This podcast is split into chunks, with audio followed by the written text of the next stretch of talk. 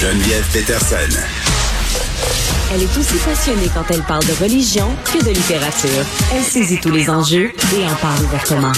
Vous écoutez Geneviève Peterson. Gabrielle Caron est là. Salut, Gab. Salut!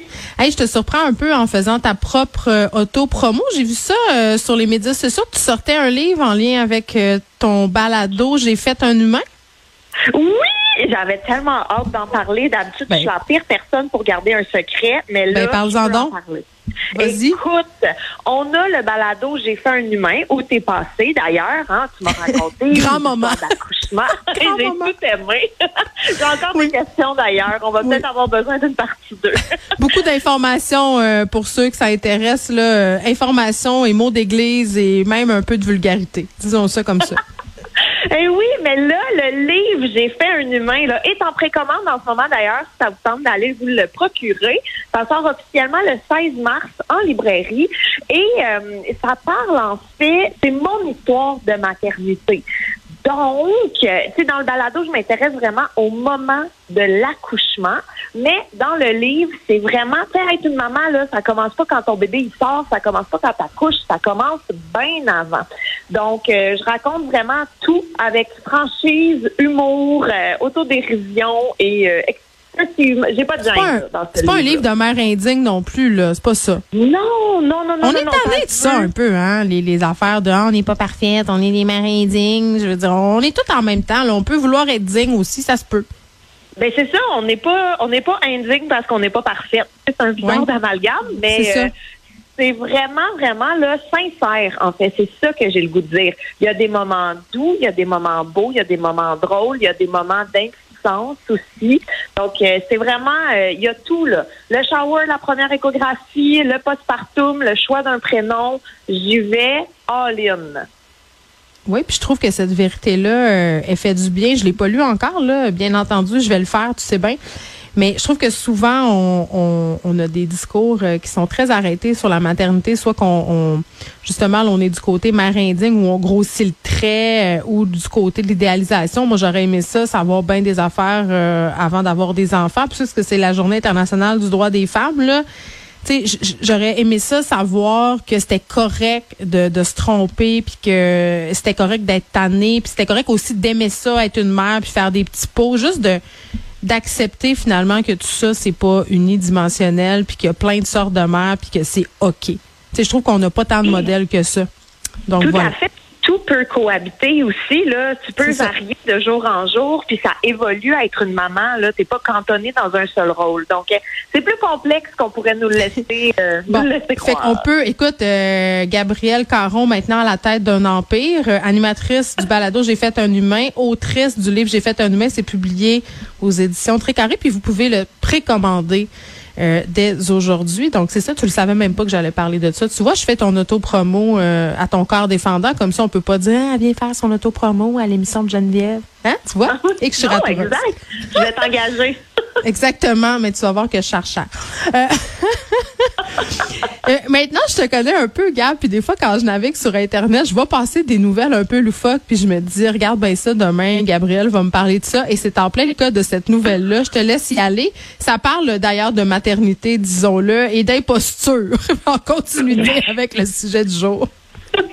Vraiment, écoute, on est en Georgie, aux États-Unis, et il y a une femme dans la quarantaine, directrice de marketing, femme travaillante, compétente, appréciée de son entourage, qui annonce un matin qu'elle attend un enfant à son employeur. Jusque-là, tout va bien, c'est normal, ça fait partie de la vie.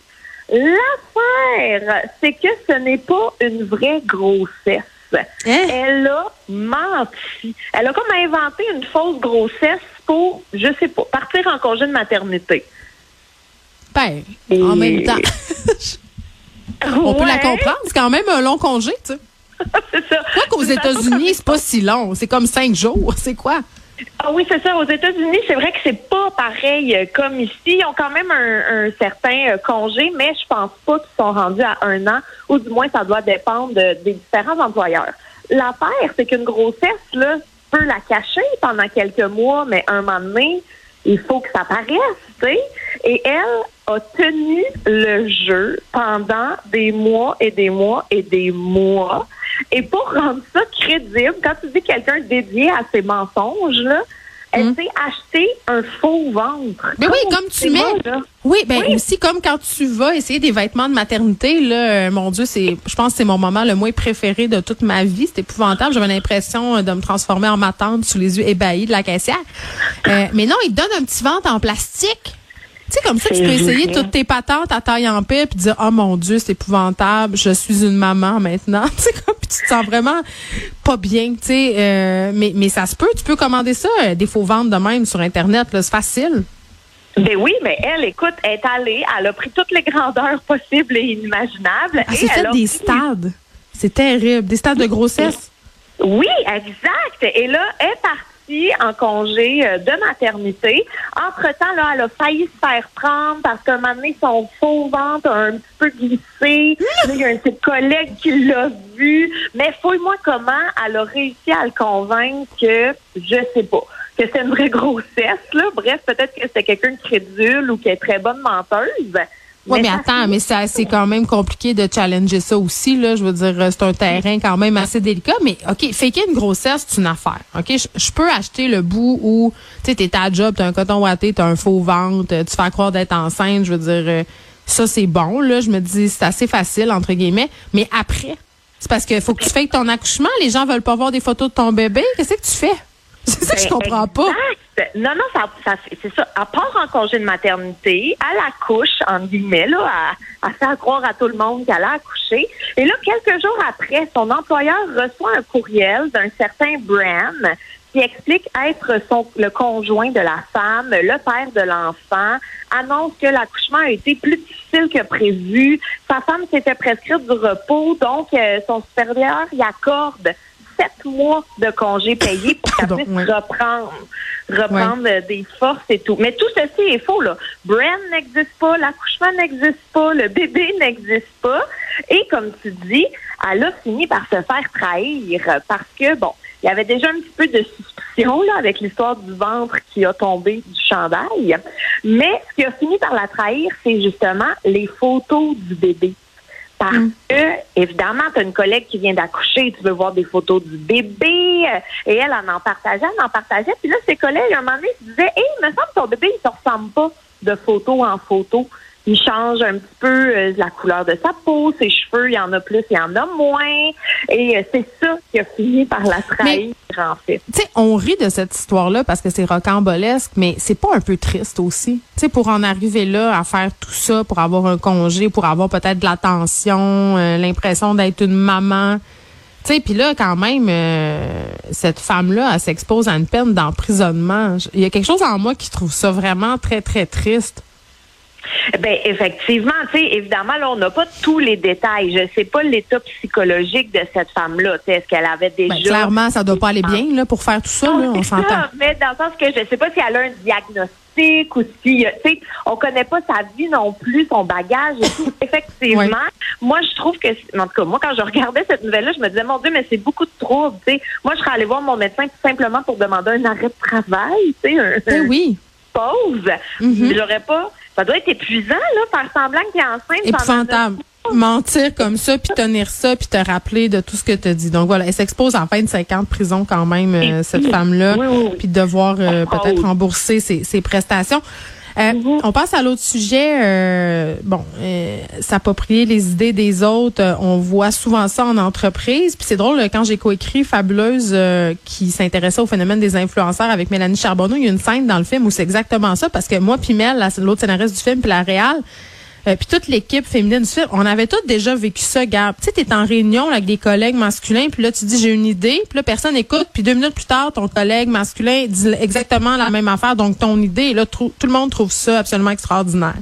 Tu sais, sérieusement, ça arrive régulièrement, puis je sais que ça a l'air tiré par les cheveux, mais je vous le jure, là, toutes les filles à qui je parle me disent, ah oui, moi, mes collègues sont toujours en train de reprendre mes idées, puis là, tout à coup, c'est applaudi, ou encore mon patron va s'approprier des flashs que j'ai eus, puis faire se prendre le crédit de tout ça.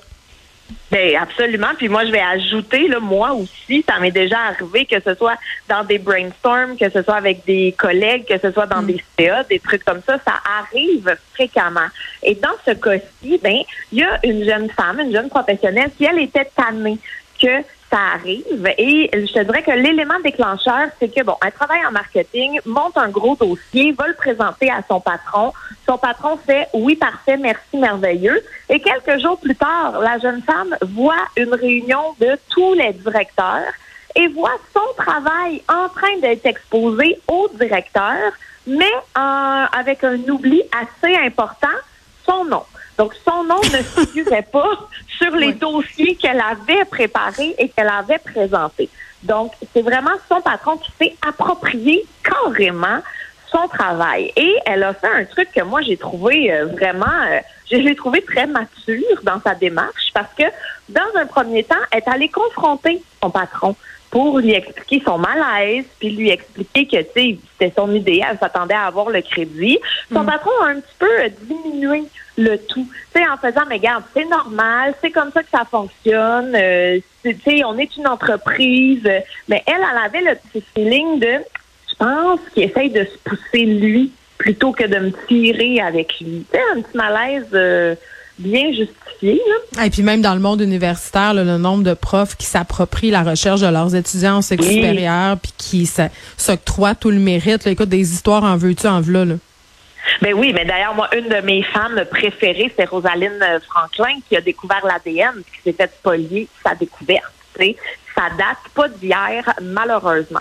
Bref, cette jeune femme-là, en question, a décidé euh, de prendre action et j'ai beaucoup aimé ce qu'elle a fait elle a créé, en fait, euh, elle a caché sa signature dans les présentations qu'elle présentait à l'avenir à son patron.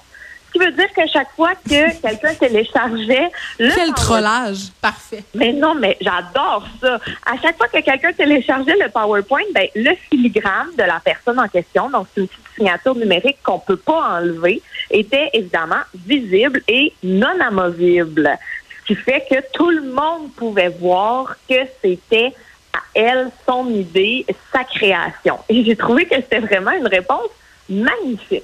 Oui, mais elle a perdu sa job quand même suite à ça. Ben oui, effectivement, elle s'est fait rencontrer par la direction qui ont expliqué que tu sais ça fait pas tant partie de leur valeur, bon la culture d'entreprise que c'était pas comme ça que ça fonctionnait, bla bla bla bla bla. Et elle a dit ben regardez, j'ai reçu mon mm. euh, deux semaines d'avis, j'ai quitté, mais ça m'a quand même motivé à travailler pour moi-même. Elle regrette pas du tout et est bien fière de s'assurer ah et de se faire entendre. Ben oui, moi, les, les patrons euh, qui se cachent derrière le fait qu'on est une équipe, là. Hey, on est une oh, ben équipe pour s'approprier le travail des autres, là. Puis tu sais, je parle pas seulement... Euh, euh, bon, des cas comme du cas qu'on vient de discuter, là, ça existe dans beaucoup de sphères. Là. J'en ai tellement entendu des histoires comme ça. Puis tu sais, c'est pas très subtil. C'est ce que j'ai envie de dire euh, la plupart du temps. Donc, Gab, je te souhaite pas bonne fête de la journée de la femme parce qu'on on fait pas ça. Excellent. Comme on n'envoie pas de code promo hein, pour qu'on s'achète des bas culottes aujourd'hui. D'ailleurs, ça sera mon sujet euh, après la pause avec mon invité euh, qui travaille en marketing parce que je sais pas si, comme moi, tu es inondé de promos aujourd'hui dans ta boîte courriel, mais moi, ça fait dur. Merci. Salut. Bye.